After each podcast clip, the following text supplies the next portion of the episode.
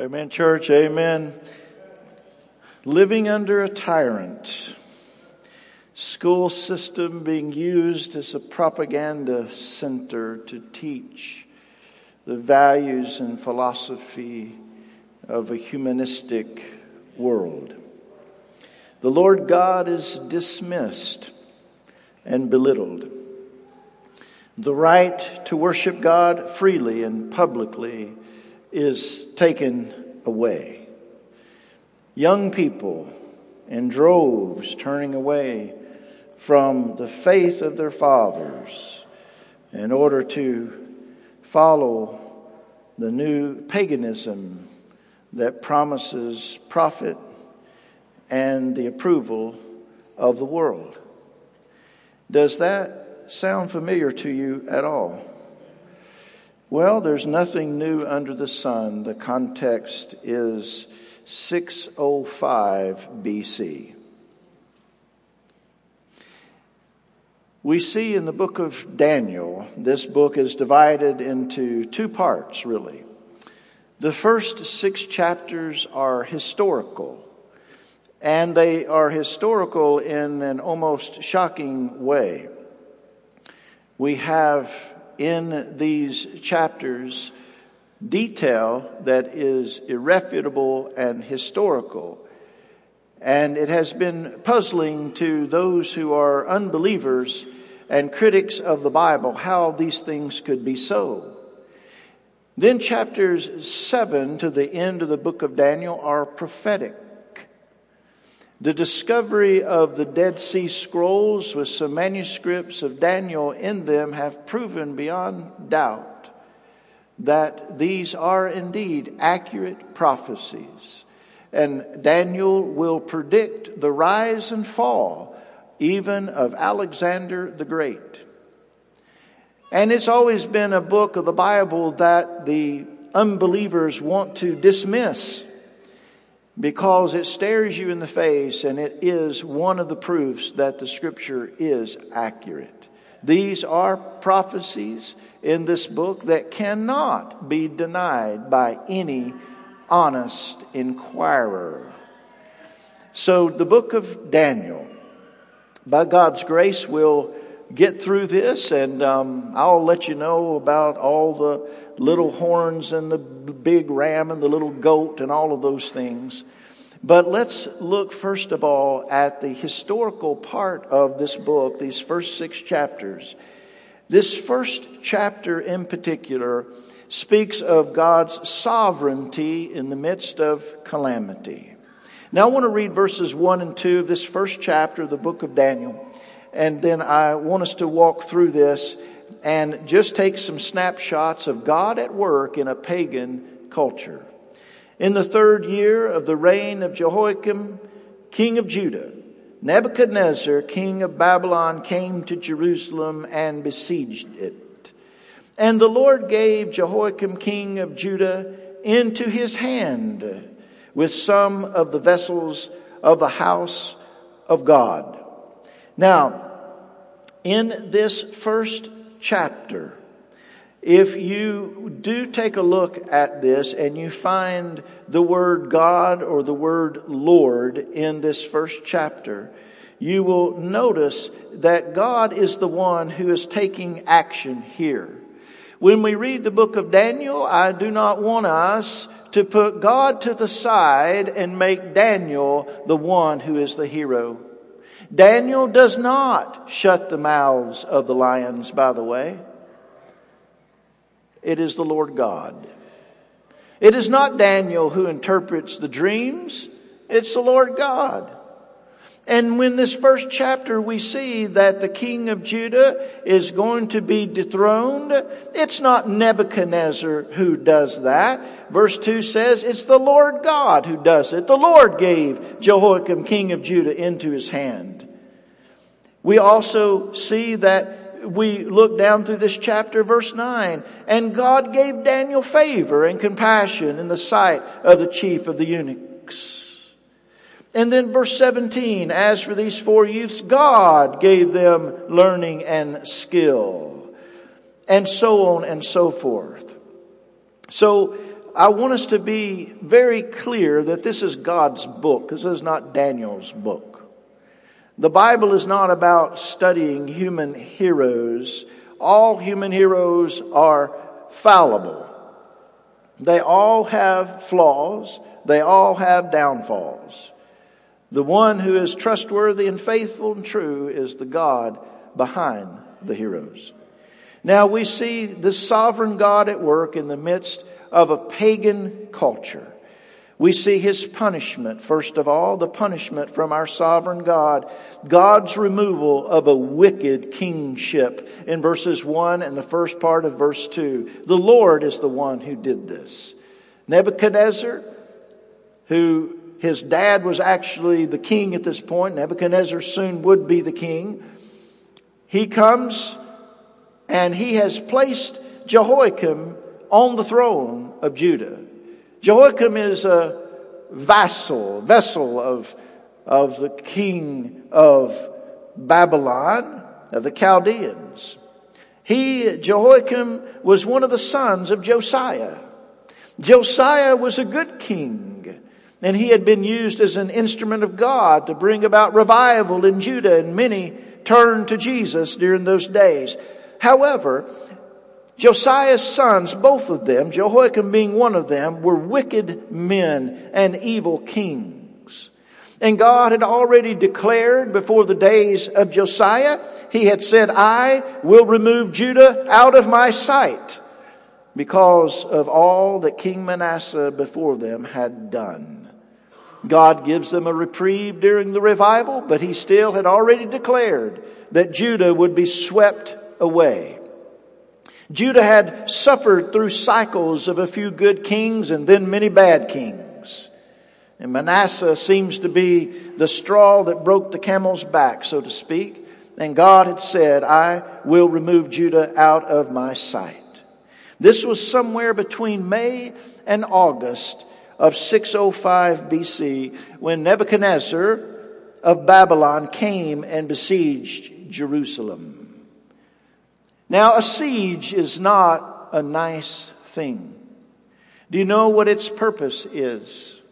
Its purpose is to keep people walled up in their city until they begin to die of disease and starvation. And the Bible records how during the siege that we have women eating their own children in order to survive. That's what God was bringing upon Judah. That kind of horror. Why? Because Judah had decided to go its own way. Judah had decided to live for itself. Judah had all the light of Christ and yet continued to serve the devil. And so God had said, I will not allow my name to be smeared anymore in this world and so I will send someone to take you away. Judah had comforted itself and said, God is on our side. It will never happen. God's on our side. God will protect us. But in this year we find that Nebuchadnezzar has come and besieged the city. Now, Jehoiakim had been placed on the throne by Babylon and he rebelled. He decided, I'm not going to do this. I'm not going to follow their rules. I'm not going to pay their taxes. I'm not going to do those things. I'm going to stand up for my rights. And so he does. And as a result of that, he's taken away to Babylon. It is important for us to know here in verse 2 that we find that the Lord is the one who did this. And the word Lord there, you'll notice, is not capital L, capital O, capital R, capital D, which is Yahweh. But instead, it's capital L and then lowercase O-R-D. That means that it is the representation of the word Adonai. And Adonai is a word that means Lord, owner, sovereign, king. And God is declaring himself by name and by action to still be the sovereign God over all the events of the world. All of them. And bringing a wicked, pagan king to dethrone the king of Judah is the work of God. God is the one in charge here. What is the application to us? It is simply this. The events of our world today, the events of the nations in our world today, get this, are orchestrated by God. Do you know who controlled the last presidential election? God did. God is able to motivate and mobilize the wicked to bring about his will. That's the lesson of Nebuchadnezzar. Nebuchadnezzar cared nothing about God. Nebuchadnezzar hated God. Nebuchadnezzar's point was to prove that his gods were greater than the God of the Bible. And God took the wickedness in Nebuchadnezzar's heart and used it to bring about the punishment and the downfall of Judah for his own glory. Too many times we fume and we fuss over who is in the White House rather than asking ourselves who put that person in the White House. It doesn't mean that as a citizen you agree. Daniel certainly didn't agree with the life of Nebuchadnezzar. Daniel certainly did not want the invasion of the Babylonians, the Chaldeans into the land of Judah. That's not what he wanted. And if Daniel would have been given a vote, he would have voted against Nebuchadnezzar. It would have been his Christian duty to do so. But then when the outcome is brought before him, he recognizes that there's a God in heaven who is in control of all things. And human beings with their free will and democracy do not override the sovereignty of God. It is God who is the owner. It is God who is the Lord of all things. In Judah's case, God had now placed Nebuchadnezzar in the place of supreme power in the world, and he was a pagan, and God used him to do his sovereign will. We see also punishment from our sovereign God because we have God's removal of wayward worship. Verse 2, the second half tells us that when the Lord gave Jehoiakim, king of Judah, into the hand of Nebuchadnezzar, with some of the vessels of the house of God, and he brought them to the land of Shinar, to the house of his God, little g, and placed the vessels in the treasury of his God. Do you see what God has done? God has allowed Nebuchadnezzar to take away the form of the worship of God. He would rather have the worship, the false worship of himself annihilated than to continue to have the half-hearted worship of those who claim to know him.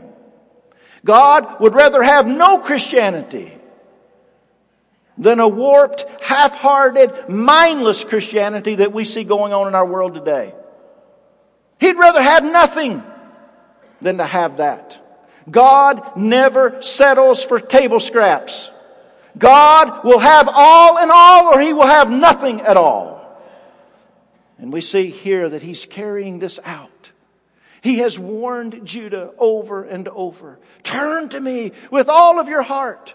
Worship me with all of your heart. Give me all of your heart. And Judah refuses. They use God for a shield. God bless Judah, land that I love. Stand beside her and guide her with the light from above. That's what they thought they had. They wanted to use God for their own national interests. But they did not want to give him their heart. And God has saying to them here, I would rather have the pagans in Judah than to have the half hearted, mindless, careless, apathetic worship that you claim to have. And so this is punishment from God. Do you know how God can destroy people? Take away their worship of Him. That's all He has to do. And here He takes it away from Judah. I'd rather have the Bible in the hands of a pagan who tears its pages out than to have a Christian carry it around and not live it. That's what he's saying. Punishment from our sovereign God. But look at this. God and His mercy, there's always preservation. He always has a remnant. He never forsakes His elect. And so you have preservation by our sovereign God in verses 3 through 16. This is the next picture now. So the first picture is you see Nebuchadnezzar, the hordes of the pagans with filed teeth, impaling people, the most ruthless army that the world has ever known, invading Judah. That's the first picture. And you turn the page and here's the next picture. We see the preservation by our sovereign God. Verse 3. The Bible says, Then the king commanded Ashpenaz, his chief eunuch, to bring some of the people of Israel, both of the royal family and of the nobility, youths without blemish, of good appearance and skillful in all wisdom, endowed with knowledge, understanding, learning, and competent to stand in the king's palace and to teach them the literature and language of the Chaldeans. The king assigned them a daily portion of the food that the king ate and of the wine that he drank. They were to be educated for three years, and at the end of that time, they were to stand before the king. Among these were Daniel, Hananiah, Mishael, and Azariah of the tribe of Judah. And the chief of the eunuchs gave them names. Daniel he called Belteshazzar. Hananiah he called Shadrach. Mishael he called Meshach. And Azariah he called Abednego. But Daniel resolved that he would not defile himself with the king's food or with the wine that he drank. Therefore he asked the chief of the eunuchs to allow him not to defile himself. And God gave Daniel favor and compassion in the sight of the chief of the eunuchs. And the chief of the eunuchs said to Daniel, I fear my lord the king, who assigned your food and your drink. For why should he see that you were in worse condition than the youths who are of your own age? So you would endanger my head with the king. Then Daniel said to the steward, whom the chief of the eunuchs had assigned over Daniel, Hananiah, Mishael, and Azariah, test your servants for ten days. Let us be given vegetables to eat and water to drink. Then let our appearance and the appearance of the youths who eat the king's food be observed by you, and deal with your servants according to what you see. So he listened to them in this matter and tested them for ten days. At the end of ten days, it was seen that they were better in appearance and fatter in flesh than all the youths who ate the king's food. So the steward took away their food and the wine they were to drink and gave them vegetables. Now, if you think I'm getting ready to applaud veganism, you got another thing coming.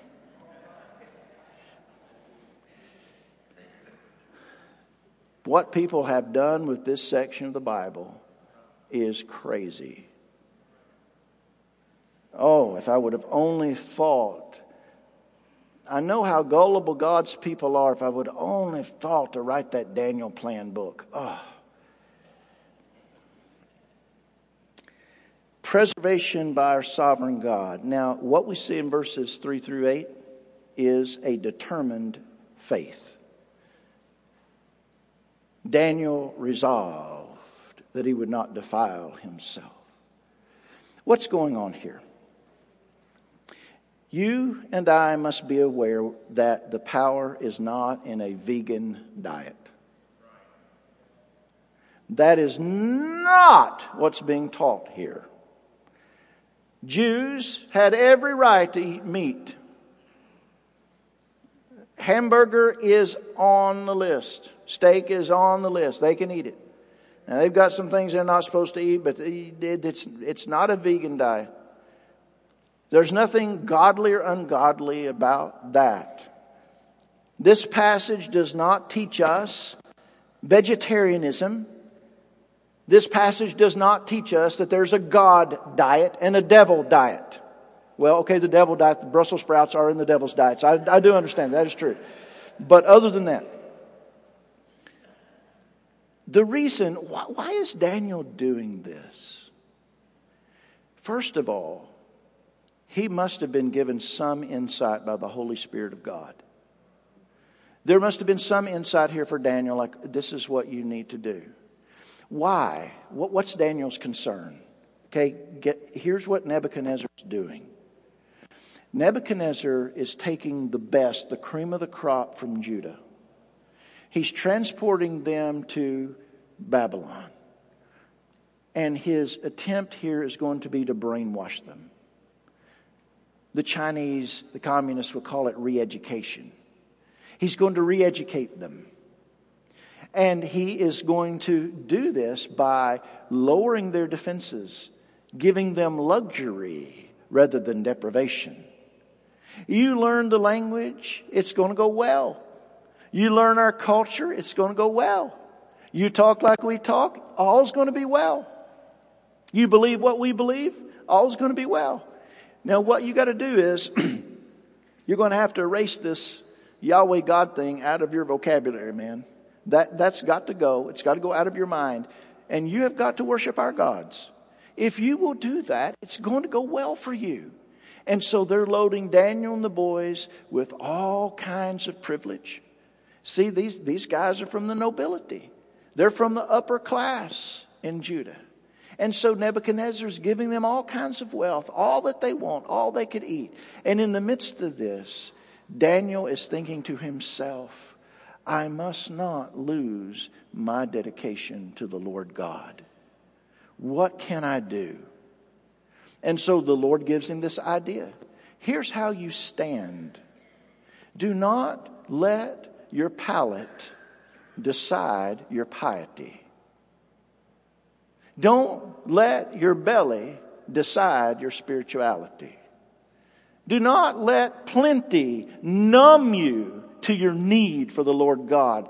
That's what's happened to us in America. We've had so much that we are numb to our spiritual need. We think that we have plenty and we do not see that we're in poverty. We think we see everything and we do not know that we're blind. Why? Because we've had so much. What we do is we just numb ourselves with all that we got. If we're feeling a little down, what do we do? A little recreation. If we're feeling a little hungry, what do we do? Stuff ourselves to oblivion. We just, that's what we do. And when you're feeling really bad, you know what you do? Go buy a new car. That cures about everything. The smell of a new car. It's like the incense from the altar. Yeah. There's nothing wrong with those actions but what we have done is we've taken the emptiness of ourselves and we've filled it with other things. And this is what Daniel's drawing a line about. He's not trying to provoke the king. He's not marching around the protest sign. He's not, he's not asking for an additional amendment to the Constitution here. What he's just saying is, I have got to keep myself in a place of reminder of who really is the Lord. What can I control in this scenario? Now, why does God bless this? Is God saying to this passage of scripture, you want to be healthy? Eat vegetables.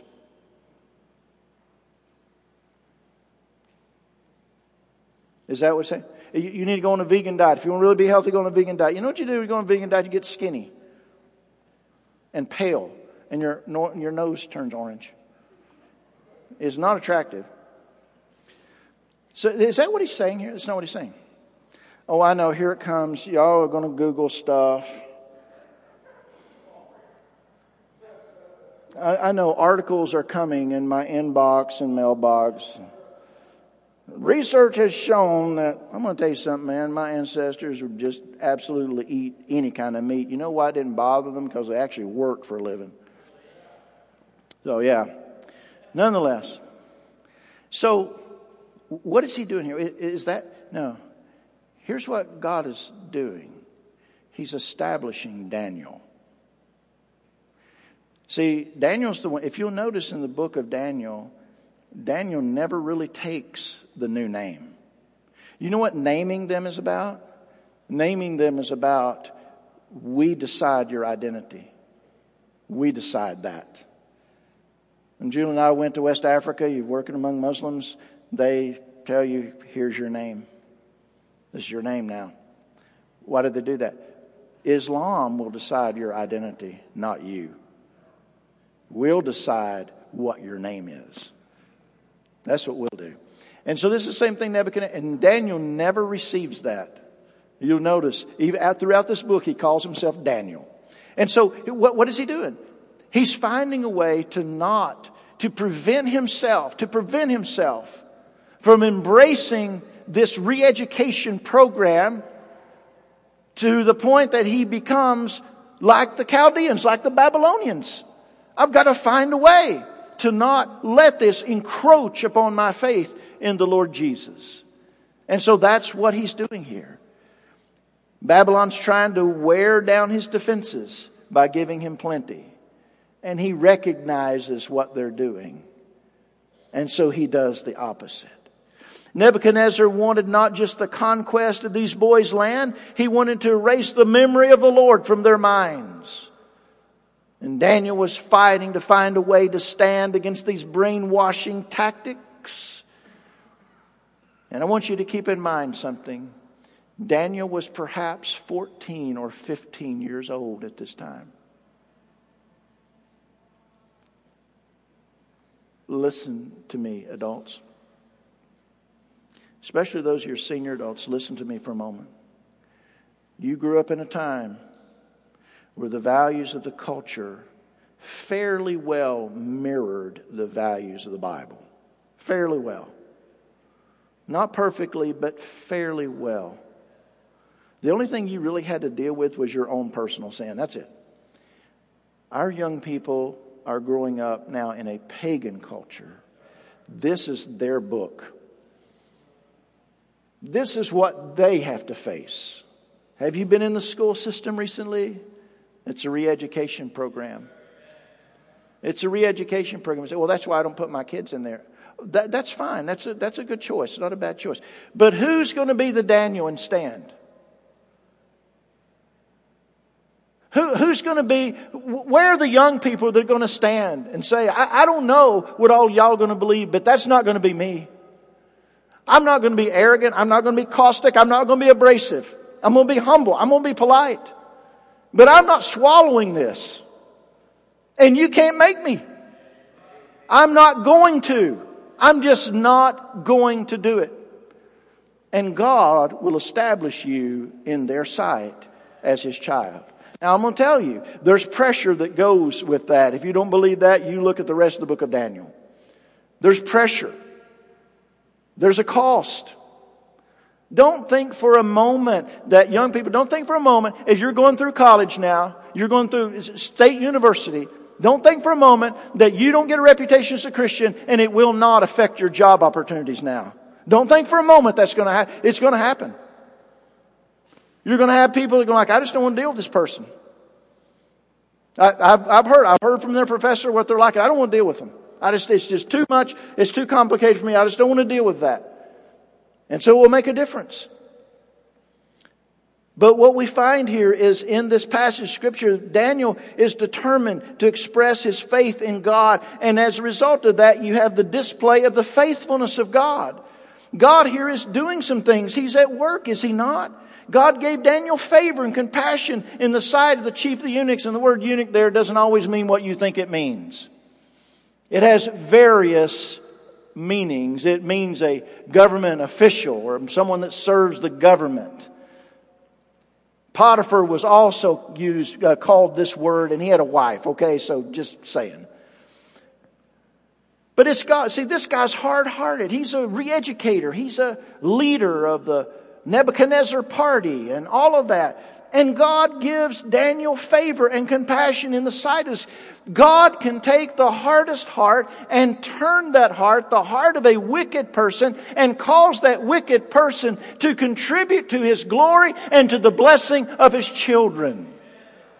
That's how you pray for these people.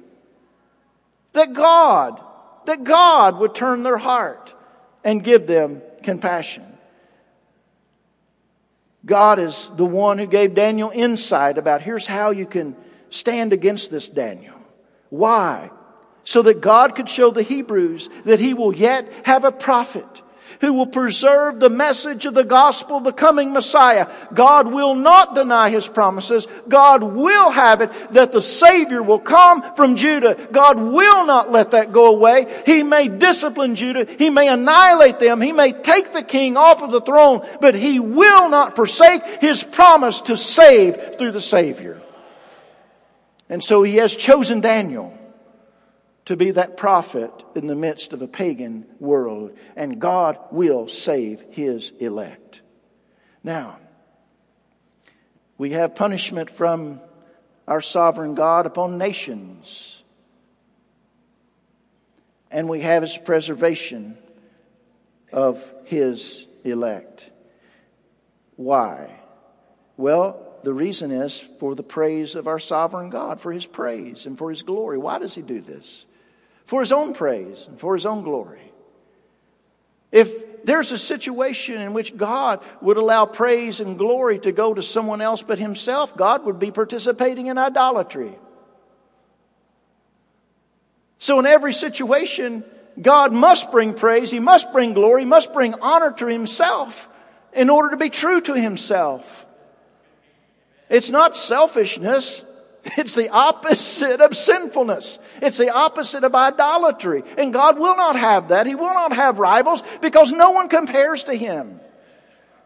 And so here he is in verses 17 through 21. And so look at this. Why is God doing this? So look at verse 17. As for these four youths, God, God is the one. God gave them learning and skill in all literature and wisdom. Did, did you know this? God is involved in your education. When you're learning English lit, when you're learning chemistry, when you're learning social studies, and economics, and political science, did you know that God is involved in that? See, sometimes we think when we open the Bible, God shows up, and we're not doing the Bible, then God's absent. We tend to think that. But even when you are going through an education system that is humanistic and not God centered, God is in the middle of that. If you're His follower, if you're His child, He's in the middle of that. Sometimes uh, parents will say things to me like this Well, you know, my kid was a follower of Jesus, and then they went off to that wicked university, Ohio University, and, and they just lost their faith. No, ma'am, they really didn't.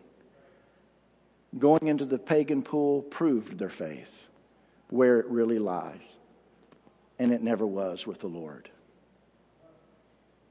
The university cannot take away the faith of the elect. You're chosen in Him from the foundation of the world. How could a nutty professor take that away? They can't do that. It's impossible. They may cause you to question. They may cause you to research. But you can guarantee this at the end, you'll be like Daniel. You'll stand if you really belong to him. I'm not saying it's fun. I'm not saying it's easy. But at some point in time, we have to wake up and realize this is what we now face. So, why? How is God bringing praise to himself? By elevating his chosen people. You see that? These four youths, he gives them this, this learning, skill, wisdom. But look what he does for Daniel. Daniel had that, but he also had understanding in all visions and dreams. The other three did not have that. Why? That's the gift of the prophet. And then at the end of the time, when the king had commanded that they should be brought in, the chief of the eunuchs brought them in before Nebuchadnezzar. And the king spoke with them, and among them all, uh, none of them was found like Daniel, Hananiah, Mishael, and Azariah. Therefore, they stood before the king. They served the king there. Verse 20, and in every matter of wisdom and understanding about which the king inquired of them, he found them ten times better than all the magicians and enchanters that were in all his kingdom. What is God doing? He's elevating his children. Do you see how God works? God does not raise up his kingdom and then cause it to go headlong into battle against this kingdom. Instead, it's a lot of espionage. We infiltrate theirs. That's what we do. And we bring the light in from the inside. And this is exactly what God is doing here. And sometimes we say things about working in the world, and oh my goodness, if you're in the world of politics, it's like, how can you possibly be the kind of person that could be a person of integrity and be involved in politics? Well, it's a challenge. But it's no more a challenge now than it was in that day. Now, I want to let you know that these guys did stand for truth in the midst of politics, and it did cost them a trip to the fiery furnace, just saying. And it cost Daniel trip to the lion's den, just saying. So, if you got all these Pollyanna ideas about I'm going to stand for Jesus, I just want to let you know you're going to get, get, just get ready for some smoke on your garments because it's going to happen. So you, you just have to, now if you don't have the nerve for it, don't get involved. But here's the thing for me. There, perhaps are some of you here today, and you, if I were to say to you, listen, there's an opportunity for you to go to communist China today. And you're going to be able to meet with the same 20 college students every day for two months, all expenses paid. All you got to do is speak English. That's all you got to do all day. You don't even really have to teach, just talk. Talk about anything. And you're going to build relationships with those people through that. And who knows, maybe the door will open for you to share the gospel with them. Would you be willing to do it? And some of you would consider it. But when that same challenge is put before you to be, say, a teacher in the public school, or to work at Kenworth, or to work at the Mead, you shrink back from it as if this is too much for God to ask of me. It's the same thing, people. It's the same task. It's you being a Daniel and walking into the lion's den and saying to them, Hey, anybody want to go on a safari? It's the same thing. There's no difference here. The difference is we don't see it that way. Here's our problem. We think American first and Christian second. That's our problem. We think like those people out there.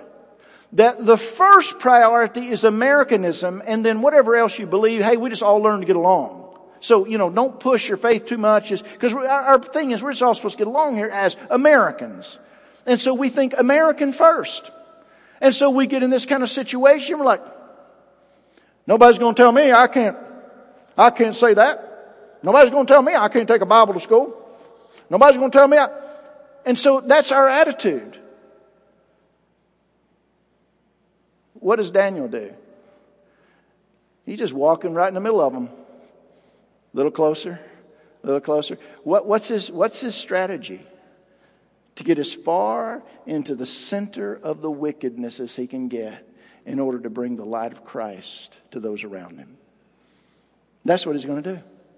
This is what he means when he says he resolved that he would not defile himself. He's not just talking about the victuals. He's not just talking about what he's going to have for supper. He's talking about his life here in Babylon. His whole life. God will yet have a witness in Babylon. God will have the final word against the gods of Babylon. Babylon was merely God's tool to chastise Judah, but He will not allow the world to think that their gods are superior. And He will not allow it in your situation either. He is not going to allow it. But He's looking for a Daniel or two. Or Danielle. Now, praise. Why? He elevates his people for his purpose. And then for establishing his prophet in verse 17, that last half of it, I told you, uh, Daniel had understanding in visions and dreams. That's the gift of a prophet. The other people didn't have that, but God has chosen Daniel for this office. And then verse 21, look at this. Daniel was there until the first year of King Cyrus. Daniel lives a long time. You know what Daniel does? You know how he approaches this? He just continues to live for the Lord. He does the things he always does. He reads the scripture. He prays. He lives a holy life. He doesn't allow the brainwashing of the culture to change the way he thinks. And he just kind of quietly walks through and every once in a while the kingdom gets in a conundrum. The king couldn't sleep. He's had a dream. And he's going to axe murder everybody that gets it wrong. Get, get, this. He's going to tell them, he's going to tell these magicians, come tell me what the dream was before I tell you and then tell me what it means. Nobody can do that. Stage set for Daniel. Here he comes. Right? Just waiting for the chance. No Belteshazzar down there and he's having a big party and everything, handwriting on the wall. Everybody's scared to death. Finally, his wife says, Have you thought about that Daniel guy? Remember him? Bring him in here. Daniel just comes in, tells him, Your time's up. That's what God says. See y'all later. And so that's it. So just waiting for the opportunity. He doesn't go around shouting with the bullhorn, Turn to Jesus! Turn to Jesus! Turn to Jesus, you pagan! Turn to Jesus. That's not his approach. He's there to be light in the darkness, wait for his opportunity, and when he does, he declares the word of the Lord. What is God doing with Daniel here in this first chapter? Why? Why this? This little test with the food? What's that about? This ability to learn, to learn to speak a different language? What, what's all this about? God is building Daniel's reputation as a prophet. These first six chapters, it's just about building Daniel's reputation as a prophet. And all through this book, what you find is this. Contrary to what you think a prophet does, what we find is Daniel just humbly, humbly standing his ground and showing again and again this one simple fact. There is a Lord God in heaven, and he indeed is the ruler and Lord of all. That's Daniel's complete message throughout this whole book. There is a God in heaven, and he is the Lord and ruler of it all. So what? Our, our society is a mess. I, I ask that question literally of myself, really. I, when, when I get through explaining a section of Scripture, my question is, so what? Yay, preacher. You got us through a chapter of Daniel. We didn't think you could do it. So what? What about this? Well, I think we can agree our society, like that day, is a mess. Uh, the culture that we live in is not neutral, it's anti God. Like Daniel's culture, anti God. Like Daniel's day, God has brought to power people who are insensitive to Him and could care less what He says. He has done that. What should we do? Again, guard your heart for a moment. Because normally our first response is an American one. The American response to all of this, our first impulse is activism. We will march on Washington. It just kills the grass. Doesn't change anybody's heart. We will do this. We will do that. We will protest in the streets. We will mobilize a political action group. We will use our voting power to punish these people. Maybe there was a time, uh, Jerry Falwell days, that could be done. But perhaps a different perspective is needed now. Maybe we're at the place now where we need to see God's sovereign hand at work. Maybe we need to ask some different questions. Why has God done this? We may never know the answer to that question, but we can ask. Why? Maybe we need to ask this question What is He doing? What in the world, what in the name of heaven is God doing? We're nice people. God's supposed to be nice back. That's the way it works, right? But even more importantly than those things, what are we to do in the midst of this pagan culture? This godless, man exalting pagan culture with no moral bearings whatsoever. What are we supposed to do? Well, one, stand against the brainwashing in your own life. Fill your mind with the Word of God. Let this mind be in you, which was also in Christ Jesus. Do not be conformed to the pattern of this world, but instead be transformed by the renewing of your mind. Guard the mind. You can't constantly take in all of the information of Babylon, and you're going to get plenty of it. You can't take that in and have nothing to fight with from within. If you have not taken in the Word of God and meditating on the Word of God and letting the Word of God be the filter through which you see everything, if you're not good enough with the Scripture to do that, then you're going to be re educated. And perhaps you already are. There's some of you that are absolutely unteachable. I've talked with you several times. You, you've got your mind made up, and your mind is filled with Babylon. You don't know it. There are a couple of you, the next time I'm just going to say, uh, okay, I've known you for seven years now. When are you going to get ready to listen to me for a second? Just for a second. Give me 30 seconds. So, uh, if first impulse is we want to march, we want to do something. And that's great. I, I think, you know, it's, it's a, that's a great thing about American people, pagan Americans and Christian Americans, all Americans. I think we want to do something. I think it's a great thing about our country. I love that about us. But as a Christian, your first priority is the kingdom of heaven. Your first priority is your allegiance to your king.